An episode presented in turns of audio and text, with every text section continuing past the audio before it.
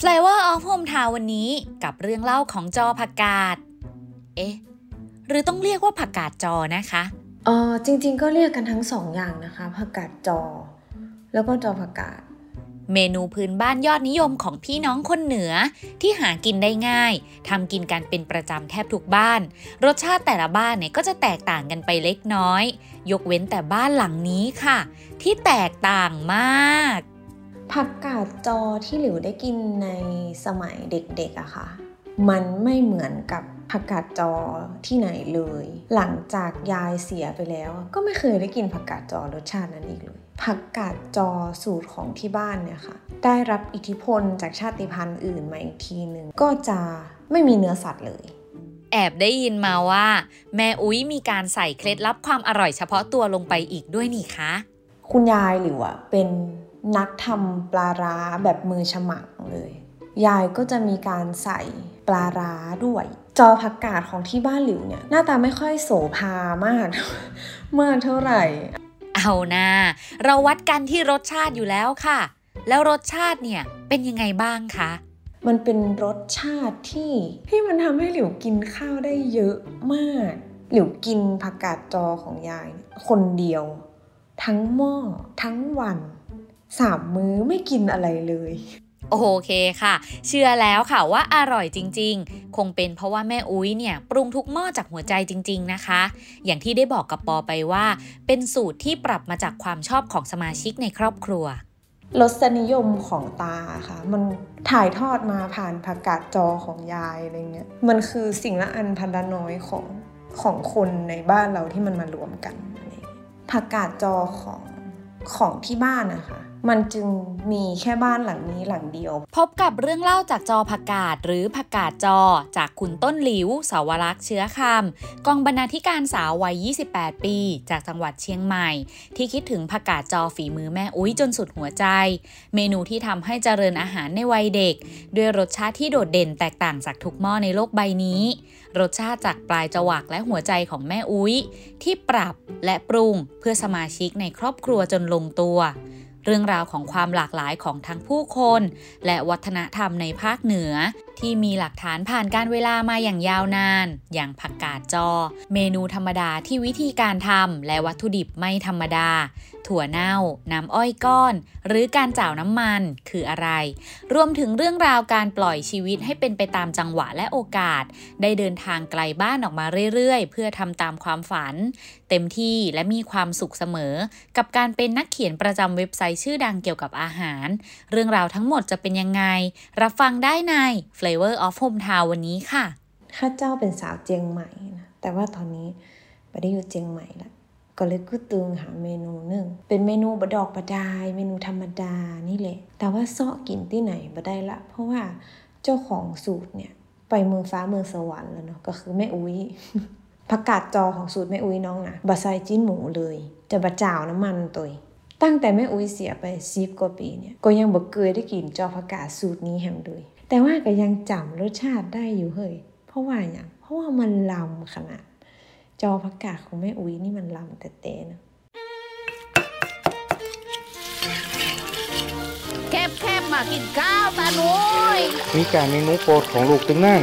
กับเขาวกำลังหอนๆอยู่ลูกมามามาเออถ้าไม่กลับมาบ้านนี่ไม่ได้กินนะฝีมือแม่เนี่ย Will the world via the voice Flavor of Hometown Podcast รายการอาหารพื้นบ้านที่แบ่งปันรสชาติคุ้นเคยของคนในบ้าน และเล่าผ่านความทรงจำของคนไกลบ้านดำเนินรายการโดย โอปอเบนจมาพร ฝ่ายจารี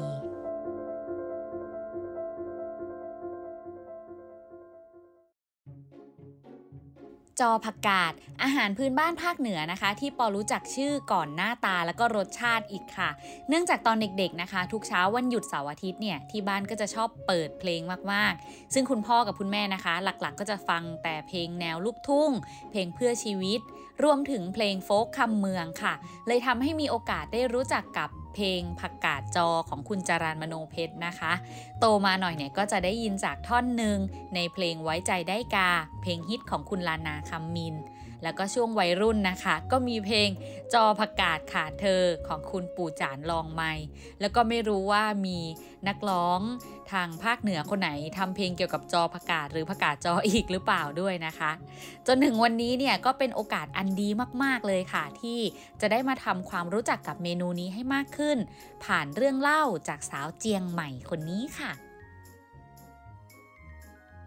อ่าถูกต้องถูกต้องเพลงของ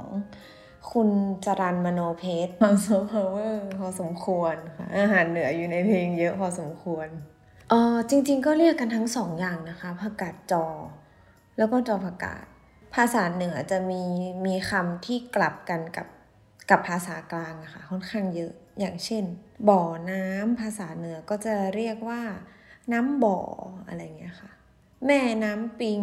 ทางเหนือก็จะเรียกว่าน้ำแม่ปิงอะไรเงี้ย เพราะฉะนั้นผักกาดจอหรือจอผักกาดมันก็เรียกสลับไปสลับมาแล้วแต่แล้วแต่ใครจะชินแบบไหนด้วยอะไรเงี้ยค่ะซึ่งตามที่เราพอจะสังเกตกันได้นะคะว่า สมการของชื่ออาหารแต่ละเมนูนะคะ จะมาจากวิธีการทำบวกเข้ากับวัตถุดิบหรือรสชาติ เช่น ต้มปลา หมูปิ้ง ผัดเผ็ดหมูป่า แกงจืด ก็จะทำให้เราพอเดาหน้าตาไปจนถึงรสชาติได้เลยค่ะ รวมถึงผักกาดจอหรือจอผักกาด ถ้าคิดแบบไวๆนะคะ ก็คงเป็นการนำผักกาดมาจอ อะ นี่แหละค่ะปัญหาผักกาดเนี่ยพอเดาได้ค่ะ อันนี้ขอทดไว้ในใจก่อน แต่การจอนี่สิคะ คือวิธีการอะไรไอตัวคำว่าจอเนี่ยค่ะ ก็ มีความทริกกี้เหมือนกันก็คือ เมนูที่ใช้คำว่าจอเนี่ยจะมีน้อยมาก แล้วก็เข้าใจว่าในสมัยก่อนอย่างเงี้ยค่ะ มันแทบจะมีแค่ผักกาดจอเมนูเดียวเลยด้วยซ้ำอะไรเงี้ยมันก็จะมีคนเคยตั้งสมมติฐานไว้ว่า คำว่าจอมันอาจจะไม่ได้หมายถึงวิธีปรุงอาหาร แต่หมายถึง การรอให้รสชาติอะค่ะมันซึมเข้าไปในตัววัตถุดิบที่ผ่านการปรุงมาแล้วอีกทีหนึ่งอะไรอย่างเงี้ยค่ะ แต่ว่าเดี๋ยวนี้มันก็จะมีการใช้คำว่าจอในเมนูอื่น ๆ ด้วยเช่นกันอย่างเช่น จอผักน้ำจอผักโน่นผักนี่อะไรอย่างเงี้ยค่ะ แต่โดยหลักคือการจอเนี่ยก็คือเหมือนต้มผักอย่างหนึ่งอะไรนี้มากกว่า จอผักเนี่ยก็ต้องมีรสเปรี้ยวด้วยเล็กน้อย ซึ่งจะเป็นรสเปรี้ยวจากมะขามค่ะ จะเป็นมะขามเปียกหรือว่าเป็นมะขามสด ส่วนใหญ่ก็จะใช้มะขามเปียกแหละ เพราะว่าเป็นของที่มีติดครัวกันอยู่แล้วอะไรเงี้ย มะขามสดก็แล้วแต่วาระและโอกาสที่มันสะดวก การจอนะคะ หากสรุปแบบไวๆแล้วก็คงไม่ต่างกับการแกงค่ะ ก็คือการนำผักมาแกงจนมีรสเปรี้ยวเล็กน้อยจากมะขาม ซึ่งถ้าเจาะลึกลงไปอีกนะคะ จากการหาคำตอบของคุณต้นหลิวมาให้เราแล้วเนี่ย การจอคือการรอให้สิ่งใดสิ่งหนึ่งถึงจุดที่ต้องการค่ะ นั่นก็คือ การต้มแล้วก็ปรุงน้ำซุปที่กลมกล่อม แล้วก็มีความเปรี้ยวเล็กน้อยก่อนนะคะ ตามด้วยใส่ผักลงไป เฝ้ารอจนรสชาติจากน้ำแกงเนี่ยซึมเข้าสู่ผักจนได้ที่ เพื่อให้ผักดูดซึมรสชาติของน้ำแกงเข้ามาเป็นหนึ่งเดียวกันอย่างเช่นจอผักกาดนี้ค่ะ เป็นเมนูพื้นบ้านของล้านนาแบบแท้ ๆ ทำได้ง่ายมาก และนิยมทำกินกันแทบทุกบ้านเลยค่ะ เป็นเมนูที่คอมมอนมากก็คือ อย่างที่พูดไว้ตอนต้นว่ามันจะมีเพลงหนึ่งของคุณจรันมโนเพชรเนาะชื่อเพลงผักกาดจอเลยค่ะ ซึ่งไอตัวเนื้อเพลงเนี่ยค่ะ ก็จะเล่าว่าอุ้ยกินผักกาดจอมาทั้งวันทุกวันสองวันสามวันแล้วไปหาสาวบ้านไหนเขาก็ทำผักกาดจอจนเบื่อแล้วอะไรอย่างเงี้ยเออเออเพราะฉะนั้นมันมันก็สะท้อนภาพว่า ผักกาดจอค่ะ เป็นอาหารที่แบบคอมมอนมาก ๆ ของคนเหนือของคนล้านนาอะไรอย่างเงี้ยอืมเหมือนเหมือนคนเดี๋ยวนี้กินผัดกะเพราอะไรค่ะ คนเมื่อก่อนก็กินผักกาดจอโอ้ยกลัวแล้วตายแล้วกลัวแล้วเจ้าค่ะ แม้จะเป็นเมนูที่บ้านไหนก็ทำกินกันได้ง่าย ๆนะคะ แต่เรื่องเล่าของรสชาติจอผักกาดวันนี้ เป็นเมนูธรรมดาที่คิดถึงมากเป็นพิเศษแน่นอนค่ะ เพราะรสชาติที่คิดถึงไม่สามารถหากินที่ไหนได้อีกแล้วผักกาดจอที่หลิวได้กินในสมัยเด็กๆอะค่ะ มันไม่เหมือนกับผักกาดจอที่ไหนเลย แล้วก็ หลังจากยายเสียไปแล้ว ก็ไม่เคยได้กินผักกาดจอรสชาตินั้นอีกเลย ก็เพิ่งมาทำกันบ้านก่อนที่เราจะมาคุยกันนี่แหละโดยการ โทรกลับไปถามที่บ้านว่า เอ๊ะทำไมผักกาดจอที่เคยกินตอนเด็กๆเนี่ยมันถึงรสชาติไม่เหมือนกับแบบผักกาดจอที่เป็นแกงถุงตามตลาดเดี๋ยวนี้อะไรเงี้ยค่ะ ก็ได้ความว่าผักกาดจอสูตรของที่บ้านเนี่ยค่ะเอ่อเป็นสูตรที่ ได้รับอิทธิพลจากชาติพันธุ์อื่นมาอีกทีหนึ่ง โดยที่คุณแม่เนี่ยค่ะก็จะใช้คำว่าเป็นผักกาดจอสูตรเงี้ยว ซึ่งคำว่าเงี้ยวในที่นี้ก็คือหมายถึงชาวไทยใหญ่นั่นแหละค่ะ เดิมทีแล้วเนี่ยชาวไทยใหญ่เนี่ยแทบจะเรียกว่าเป็นเป็นนักมังสวิรัตเลยค่ะ คือเขาจะบริโภคเนื้อสัตว์น้อยมากๆเนาะ เพราะฉะนั้นผักกาดจอที่ได้รับอิทธิพลมาจากเงี้ยวหรือว่าไทยใหญ่เนี่ยก็จะไม่มีเนื้อสัตว์เลย อืมอืมถ้าสมมติว่าเรา เสิร์ชหารูปผักกาดจออะไรเงี้ยค่ะ ตอนตอนนี้นะลองเสิร์ชดูมันก็เราก็จะเจอรูปแกงผักกาดที่มีกระดูกหมูหรือว่ามีหมูสามชั้นอยู่ด้วยอะไรเงี้ยแต่ว่าสำหรับที่บ้านหรืออะ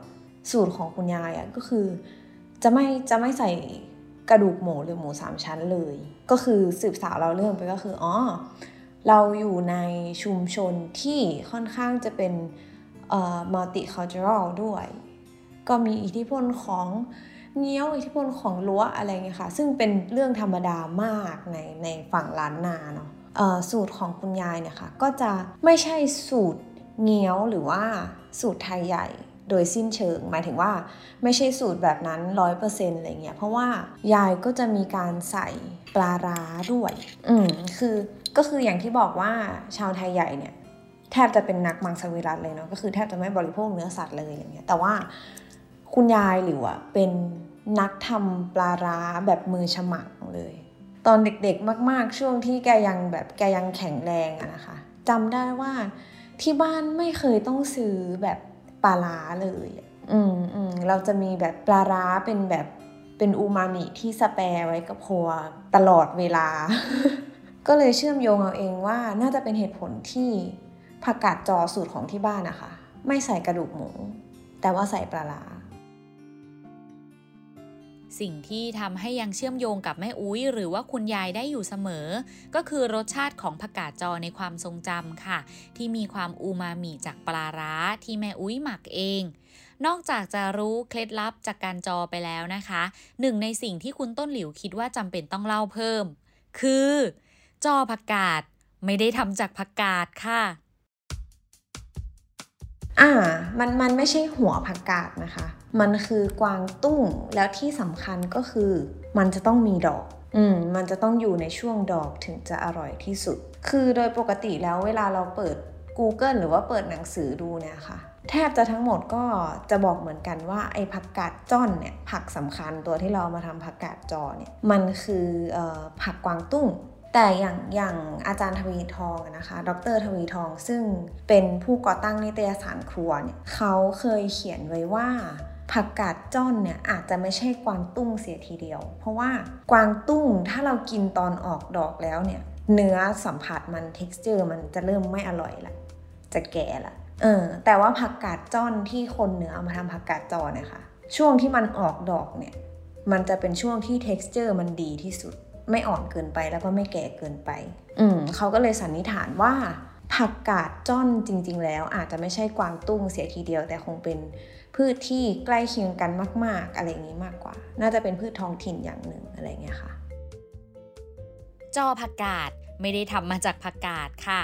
แล้วก็จอผักกาดเนี่ยแท้จริงแล้วอาจจะไม่ใช่ผักกวางตุ้งแบบที่เราคุ้นชินกันด้วยนะคะ แต่จอผักกาดที่แท้จริงแล้ว ผักที่ถูกต้องที่สุดก็อาจจะเป็นผักกาดจ้อนตามภาษาท้องถิ่น ผักตระกูลเดียวกันกับผักกวางตุ้ง แต่ออกดอกแล้วเนี่ยก็จะให้รสชาติหวาน เมื่อนำมาแกงจะอร่อยกลมกล่อมกว่าผักกวางตุ้งค่ะ นอกจากเคล็ดลับตำรับคุณยายอย่างปลาร้า หรือตัวเอกของเมนูอย่างผักกาดจ้อนแล้ว วัตถุดิบหลักที่จอผักกาดแบบดั้งเดิมจะขาดไปไม่ได้เลยก็คือ อูมามิของทางภาคเหนือค่ะ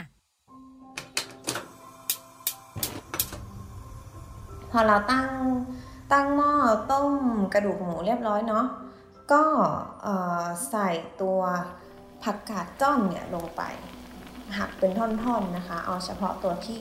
อ่อนๆเนาะก้านมันที่เปลือกหนาเนี่ยเราก็จะฝานเปลือกออกก่อน ให้เหลือแต่เนื้อมันข้างในนะคะ ก็จะปรุงรสด้วยอูมามิของทางเหนือ ซึ่งได้แก่ถั่วเน่า ถั่วเน่านี่สำคัญมาก ถ้าไม่มีนี่จะถือว่าไม่ใช่จอผักกาดเลยนะคะกำลังจะถามเลยว่าว่าคุณอุปอรู้จักถั่วเน่าหรือเปล่าเคยเคยเห็นตอนไปเที่ยวแม่ห้องสอนแต่ว่าแบบไม่ได้เหมือนไม่ได้สนใจมากขนาดนั้นจำได้แค่ว่ามันเป็นแผ่นแห้งๆ ถูกต้องเลยที่ไปเห็นที่แม่ฮ่องสอน เพราะว่ามันเป็นอิทธิพลจากจากชาติพันธุ์ไทยใหญ่ ซึ่งเป็นเป็นแบบเป็น majority ในฮ่องในในแม่ฮ่องสอนเลยอะไรเงี้ยคนเหนือจะเรียกว่าถั่วเน่าแข็บถั่วเน่าแข็บเนี่ยก็คืออะไรที่แห้งๆแล้วอย่างนี้เนาะซึ่งมันก็จะมี spare ติดครัวคนเหนือไว้เหมือนกัน เพราะว่ามันเป็นอูมามิที่ใช้ง่ายมาก เหมือนกับคนเดี๋ยวนี้มีซุปก้อนหรือว่ามีผงดาชิมี ผงชูรสไว้ในห้องครัวอะไรเงี้ยค่ะ คนเหนือก็จะมีสิ่งนี้มีถั่วเน่า คือมันทำมาจากถั่วเหลืองเนาะที่หมักด้วยเชื้อเฉพาะชนิดหนึ่งนะคะ ซึ่งเป็นเชื้อราดีนะคะกินได้อพอหมักแล้วเนี่ยไอตัวโปรตีนในถั่วค่ะ ก็จะถูกย่อยให้เป็นเล็กๆๆๆซึ่ง เป็นบ่อเกิดของรสอูมามิ เราก็จะเก็บเก็บไอตัวโปรตีนที่ถูกย่อยแล้วเนี่ย ไว้ในรูปแบบแผ่น คล้ายๆกับแผ่นซีดีนะคะ บานๆบางๆเนาะตากแห้งเก็บไว้อ่าแล้วเวลาจะใช้งานเราก็จะเอามาพิงไฟ หรือว่าย่างไฟให้หอม แล้วตำให้ละเอียด อืมใช้เป็นผงปรุงอูมามิอะไรอย่างนี้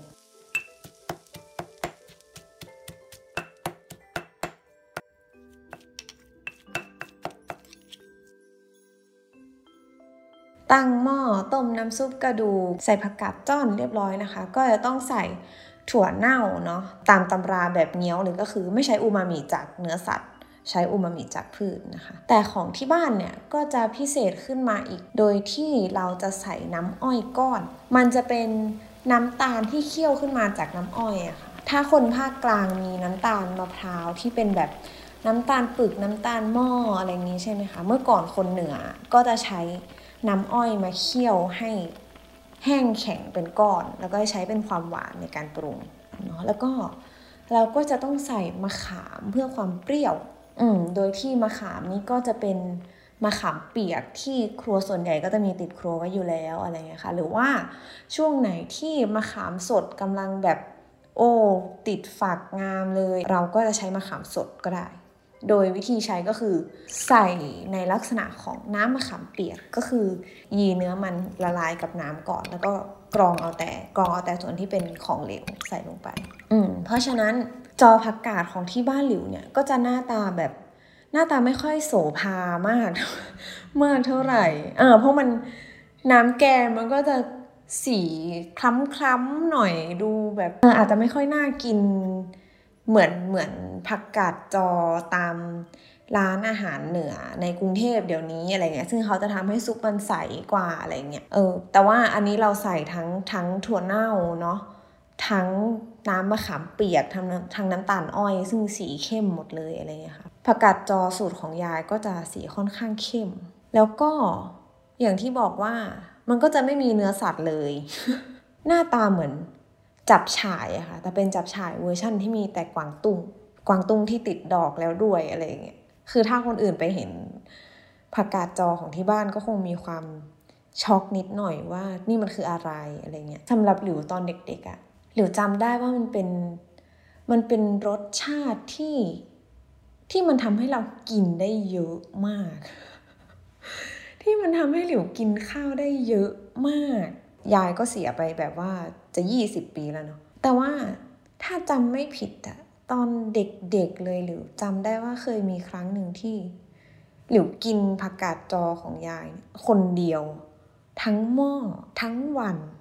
สามมื้อไม่กินอะไรเลย เมนูชวนเจริญอาหารที่จำได้ไม่ลืม เมนูง่ายๆที่ถูกประกอบจากวัตถุดิบสุดพิถีพิถัน ความกลมกล่อมที่มาจากทั้งปลาลาและถั่วเน่ารสหวานที่มาจากน้ำอ้อยก้อน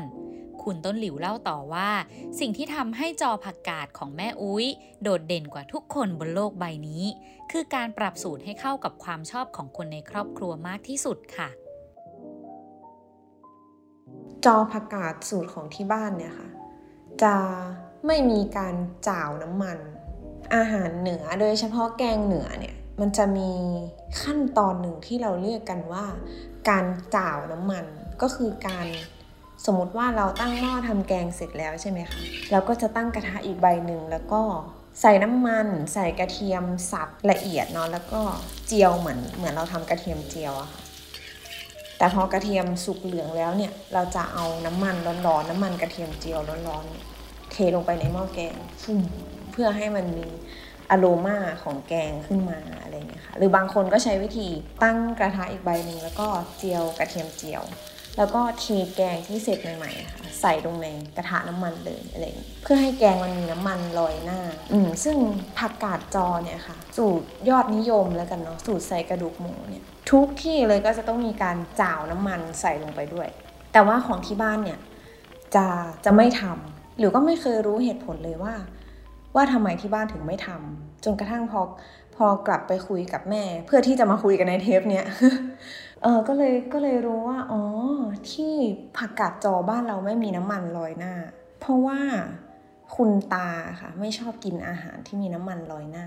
ผักกาดจอของของที่บ้านนะคะ มันจึงมีแค่บ้านหลังนี้หลังเดียว เพราะว่ามันเป็นสูตรที่ยายแบบว่า ตัดอันนั้นออกเอาอันนี้เข้าเพื่อที่จะให้มันเป็นรสชาติที่คนในบ้านชอบที่สุด พอแม่ครัวหายไปอะไรเงี้ย เมนูที่มันมีแต่ที่บ้านเราหลังเดียวอะมันก็เลยหายไปด้วย เกิดมาไม่ทันคุณตานะคะ คุณตาแกเสียไปก่อน เสียก่อนหน้าหลิวเกิดประมาณ ไม่แน่ใจอาจจะประมาณสิบกว่าปีเลย แต่ว่า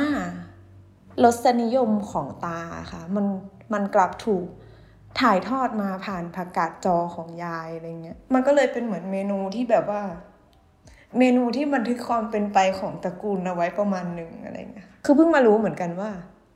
เฮ้ยหรือว่ารสชาติที่เราชอบมันคือแบบ มันคือสิ่งละอันพันละน้อยของของคนในบ้านเราที่มันมารวมกันอะไรเงี้ย ใช่ใช่ก็เลยเป็นเป็นเมนูเป็นรสชาติที่รู้สึกว่าคิดถึงมาก พอยายเสียไปแล้วเนี่ย ครัวที่บ้านก็จะก็จะห่างไป เพราะว่าคุณแม่เป็นคนทำงานนอกบ้านเนาะคุณแม่ไม่ได้ไม่ได้เป็นแบบแม่บ้านที่อยู่บ้านทำกับข้าวอะไรเงี้ยเป็นช่วงมต้นที่เข้าไปเรียนในตัวอำเภอแล้วเหมือนกันเลยอะค่ะแล้วก็จะอยู่ได้ด้วยอาหารแช่แข็งอยู่ได้ด้วยแกงถุงตามตลาดอะไรเงี้ยเหมือนกัน แล้วก็สูตรอาหารของยายเนี่ยมันก็แทบจะหายไปเลย เพราะว่าไม่มีใครทำอาหารเลยในบ้านอะไรเงี้ย ยิ่งการย้ายมาอยู่ย้ายมาอยู่ในกรุงเทพเนี่ยมันทำให้คิดถึงอาหารเหนือมากไม่รู้จะพูดยังไงดี อาหารเหนือในกรุงเทพเนี่ยมันเป็นรสชาติที่ที่เหมือนเราไม่เคยรู้จักกันมาก่อน แล้วก็กลายเป็นว่ารสชาติที่เราคิดถึงที่สุดก็คือรสชาติในแบบของยาย ซึ่งอยู่ก็บอกน้ำตาตื้นขึ้นมา เออหรือว่า หรือว่าเราอาจจะไม่ได้กินรสชาติแบบนั้นอีกแล้วว่าในชีวิตนี้อะไรอย่างเงี้ย ก็ก็เศร้าแต่ว่าก็เข้าใจความเป็นไปของของบ้านของของครอบครัวด้วยที่ที่ว่าแบบเออคุณแม่ก็ไม่ได้เป็นแม่บ้านอยู่บ้านทำกับข้าวมา ก็ยังไม่เคยได้กลับไปกินจอผักกาดสูตรนี้อีกเลย คุณต้นหลิวเล่าต่อว่า ครั้งล่าสุดที่ได้กินจอผักกาดฝีมือแม่อุ้ย คือช่วงประถมเลยค่ะ เนื่องจากช่วงมัธยมต้นนะคะ แม่อุ้ยเริ่มมีอาการป่วย และไม่สามารถเข้าครัวทำอาหารได้แล้ว แม้ต้องเดินทางย้อนความทรงจำกลับไปไกลถึง 10 กว่าปี รสชาติจอผักกาดของแม่อุ้ย ก็ยังคงชัดเจนติดอยู่ในใจเสมอการพูดคุยกันของเรามาพักใหญ่ๆ ฟังดูคุณต้นหลิวนะคะ มีความรู้เกี่ยวกับเรื่องอาหารไม่น้อยเลยค่ะ เนื่องจากเธอเป็นนักเขียนประจำเว็บไซต์ครัว .co พื้นที่ที่เป็นศูนย์กลางของสารพัดเรื่องราวเกี่ยวกับอาหาร มาฟังเรื่องราวของการต้องอยู่ไกลบ้านจากเชียงใหม่สู่กรุงเทพมหานคร เรื่องราวการเป็นนักเขียนประจำเว็บไซต์อาหารชื่อดัง ที่เริ่มต้นจากการทำอาหารแทบไม่เป็นเลย แต่ความรักในการกินก็พาเธอไปได้ไกลกว่านั้นบทเรียนของการเปิดใจทำอะไรใหม่ ๆ ที่กลายมาเป็นการเปิดโลก คือสาสาเหตุที่ต้องพาตัวเองเข้ากรุงเทพเข้ามาเนี่ย คือมันมีความน่าเศร้านิดหน่อยตรงที่ว่า งานที่อยากทำมันไม่อยู่ในเชียงใหม่ หรือว่าเรียนเรียนจบด้านด้านการศึกษามาเนาะแต่ว่าตัวเองเนี่ยตั้งใจว่าจะจะไม่ทำงานทางด้านนั้นแหละ แล้วก็ดันมาสนใจเรื่องของการทำนิตยสารวารสารอะไรเงี้ยค่ะแล้วซึ่งเชียงใหม่มันก็มีมีสื่อที่เป็นยังเป็นนิตยสารอยู่น้อยมากอะไรเงี้ยจริงๆก็เริ่มต้นด้วยการทำนิตยสารในเชียงใหม่นั่นแหละแล้วสุดท้ายมันก็เขาก็ปิดตัวไป เพราะว่าตัวเขาเองเป็น free copy ด้วย ซึ่งด้วยโครงสร้างของของตลาดแล้วมันไม่สามารถจะอยู่ได้ขนาดนั้นอะไรเงี้ยค่ะอืมแล้วก็หลังหลังจากที่ free copy เล่มนั้นจบลงอะ ที่เชียงใหม่มันก็จะมีนิตยสารกาแฟอีกเล่มหนึ่ง ซึ่งส่วนตัวหลิวเองอะตอนนั้นก็ยังไม่ใช่คนที่กินกาแฟเป็นขนาดนั้นหรอกแต่ว่าเมื่อเราตั้งทงไว้ว่าเราจะทำนิตยสารอะไรเงี้ยค่ะก็ก็เลยเข้าไปทำนิตยสารเล่มนั้น พอการเริ่มต้นที่กาแฟค่ะ มันก็เลยทำให้เรากลายเป็นคน ต้องฝึกลิ้นของตัวเองไปโดยปริยายเลยเพราะไม่งั้นเราก็จะเขียนเรื่องกาแฟไม่ได้อะไรเงี้ย ก็เลยเป็นประตูให้ให้ทำเรื่องอาหารมาจนถึงทุกวันนี้เลย แค่เพราะว่าเริ่มต้นจากการอยากทำนิตยสารแล้วตำแหน่งที่ว่างอยู่มัน มันเป็นนิตยสารกาแฟแค่นั้นเลยค่ะ อย่างที่บอกว่าเติบโตมาในบ้านที่แม่ไม่ได้เป็นคนทำอาหารเนาะอืม เพราะฉะนั้นหลิวก็จะ ไม่ทำอาหารเลยจำได้ว่าช่วงมัธยมเนี่ยคือดำรงชีวิตอยู่ได้ด้วยแกงถุงและอาหารแช่แข็งแบบแทบจะร้อยเปอร์เซ็นต์พอมาทำที่เว็บไซต์ครัว .co ในช่วงแรกเนี่ยก็ยังไม่ทำอาหารนะคะ เวลาเขียนอะไรก็จะออกตัวก่อนตลอดเลยว่า ไม่ใช่คนทำอาหารนะคะเป็นเป็นแค่คนที่แบบว่าหมกมุ่นกับการกินมาก ๆ เท่านั้นอะไรเงี้ยค่อนข้างโชคดีตรงที่ว่าในออฟฟิศที่ทำงานเนี่ยก็คือที่ครัวเนาะ ก็จะมีคนที่หมกมุ่นกับการทำอาหาร ในขณะที่เราหมกมุ่นกับการกินเนี่ยมันก็มีคนหมกมุ่นกับการทำอยู่รอบตัวมากมายอะไรเงี้ยค่ะ จนสุดท้ายมันก็เหมือนแบบเขาก็ influence เราให้เราไม่กลัวการทำอาหารไปโดยปริยาย พอเราไม่กลัวการจับมีดจับเขียง ไม่กลัวการตั้งหม้อไม่กลัวไฟอะไรเงี้ยค่ะมันก็เป็นไปเองโดยอัตโนมัติเลยหรือคิดว่าการทำอาหารมันเป็นสัญชาตญาณของมนุษย์เหมือนกันนะพอเราพอเราเริ่ม นับหนึ่งแล้วค่ะ มันมันจะเป็นไปของมันเองโดย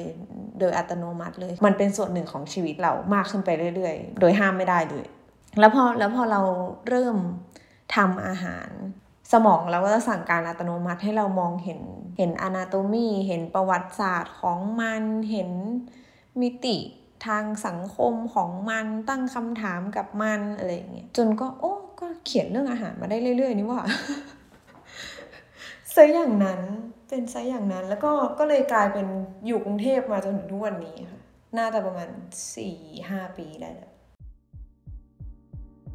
เมื่อชีวิตแวดล้อมด้วยข้อมูลมากมายเกี่ยวกับอาหาร ก็ทำให้มีมุมมองต่ออาหารแต่ละจานหลากหลายมิติมากขึ้นค่ะ คุณต้นหลิวเล่าถึงที่มา และที่ไปของอาหารเหนือให้เราฟังต่อ ว่าความซับซ้อนของทางรสชาติและหน้าตาของอาหารพื้นเมือง เป็นเสมือนหลักฐานของความหลากหลายทางวัฒนธรรมในภาคเหนือได้อย่างดีค่ะ หรือจะหรือจะรู้สึกว่าอาหารเหนือนี่มันที่สุดแห่งความผสมปนเปเหลือเกิน อืม มันบางทีเราอาหารจานหนึ่งนี้เรากินเข้าไปแล้วเรายังแทบจะแยกไม่ออกเลยด้วยซ้ำว่า นี่มันคือรสชาติของอะไรบ้างวะ ทุกอย่างมันจะรวมกันมาเป็นหน้าตาที่เดาไม่ออกเลยว่าก่อนหน้านี้เธอเคยเป็นอะไรมาก่อน แล้ว เราก็จะชอบประโคมกลิ่นรสหลาย ๆ อย่าง เพื่อให้มันเข้าไปเบลนกัน อย่างเช่น ลาบเหนือนะคะพริกลาบโดยเฉพาะของของเชียงใหม่เนี่ยเขาเรียกว่าอะไรบางสูตรอะนะคะ จะใส่เครื่องเทศแห้งประมาณแบบ 20 กว่าชนิด แล้วก็จะเอาทุกอย่างไปคั่วแล้วก็ป่นให้มันเป็นผง จนแยกไม่ออกว่านี่มันคืออะไร ก็คือนั่นแหละค่ะ คือคืออาหารเหนือเลยถ้าให้หลิวมองนะมันก็สะท้อนภาพของของสังคมวัฒนธรรมได้อยู่เหมือนกัน เพราะว่าเราไม่สามารถบอกได้เลยว่า คนเหนือคือใคร โดยเฉพาะเจาะจงเพราะว่าเรามีคนไทยใหญ่ เรามีคนยอง เรามีคนเมือง เรามี คนปากกยออะไรไม่รู้เต็มไปหมดเลย เพราะฉะนั้นอาหารของเรามันก็เป็นแบบนั้นเหมือนกัน เป็นที่สุดแห่งความผสมกัน ผสมทั้งรสชาติ วัตถุดิบประวัติศาสตร์ เศรษฐกิจการเมืองการค้าอะไรอย่างเงี้ยคุณต้นหลิวเล่าต่อถึงบรรยากาศในที่ทำงานของเธอค่ะ ที่ก็มีความคล้ายกับอาหารเหนือ นั่นก็คือมีความแตกต่างหลากหลาย ภายใต้ความสนใจเดียวกัน ทั้งอาหารและผู้คนในที่แห่งนั้นนะคะ ต่างก็รายล้อมหลอมเป็นหนึ่งเดียวกันอย่างแยกไม่ขาดเลย ที่ที่ทำให้เธอยังเป็นสาวเชียงใหม่ในกรุงเทพได้อย่างมีความสุข เราจะหมกมุ่นกับเรื่องอาหารไม่ว่าทางใดก็ทางหนึ่ง อย่างเช่น หมกมุ่นกับการทำอาหาร หมกมุ่นกับการถ่ายภาพอาหาร หมกมุ่นกับประวัติศาสตร์อาหาร ในทางใดทางหนึ่ง ทุกคน มันไม่ใช่ว่ามีพื้นที่ให้กับคนทำอาหารอย่างเดียว เราอยู่ในห้องครัวด้วยกันได้หมดเลย ซึ่งทุกคนก็เกี่ยวกับอาหารอยู่ทุกวันนึกออกไหมคะ มันเป็นแบบ survival tools ของเราอะไรอย่างเงี้ย การอยู่ในที่ที่ทุกคนพูดถึงเรื่องอาหารตลอดเวลา4ซา5ปีเนี่ย มันก็เลยบอสให้เราพูดถึงเรื่องอาหารตลอดเวลาด้วยเหมือนกัน แล้วเราได้เป็นคุ้งเป็นแควด้วย เพราะว่าคือคงไม่สามารถพูดได้ว่า เราเก่งที่สุดแต่ เราหมกมุ่นกับเรื่องอาหารระดับหนึ่งกันเลยทีเดียว ไม่ได้คิดแล้วว่า อยากอยู่ตรงไหน แต่คิดว่าอยากทำอะไรมากกว่า พอได้คำตอบกับตัวเองว่าอ้าก็ยังอยากทำงานแบบนี้อยู่นี่ก็ยังรู้สึกว่าได้เจอเรื่องใหม่ ๆ อยู่ทุกวัน ยังยังไม่ยังไม่เจอทางตันยังไม่รู้สึกว่าหมดเรื่องเล่าอะไรเงี้ยก็ยังอยากหมกมุ่นกับอาหารต่อไป อืมแล้วแล้วความหมกมุ่นนี้จะพาเราไปอยู่ที่ไหนก็ก็เป็นอีกเรื่องนึ่ง Flavor of Hometown Podcast รายการอาหารพื้นบ้านที่แบ่งปันรสชาติคุ้นเคยของคนในบ้าน และเล่าผ่านความทรงจำของคนไกลบ้าน ติดตามได้ที่ www.thaipbspodcast.com แอปพลิเคชัน Thai PBS Podcast หรือ Spotify, SoundCloud, Apple Podcast, Google Podcast และ Podbean ติดตามความเคลื่อนไหวได้ที่ Facebook, Twitter, Instagram และ YouTube Thai PBS Podcast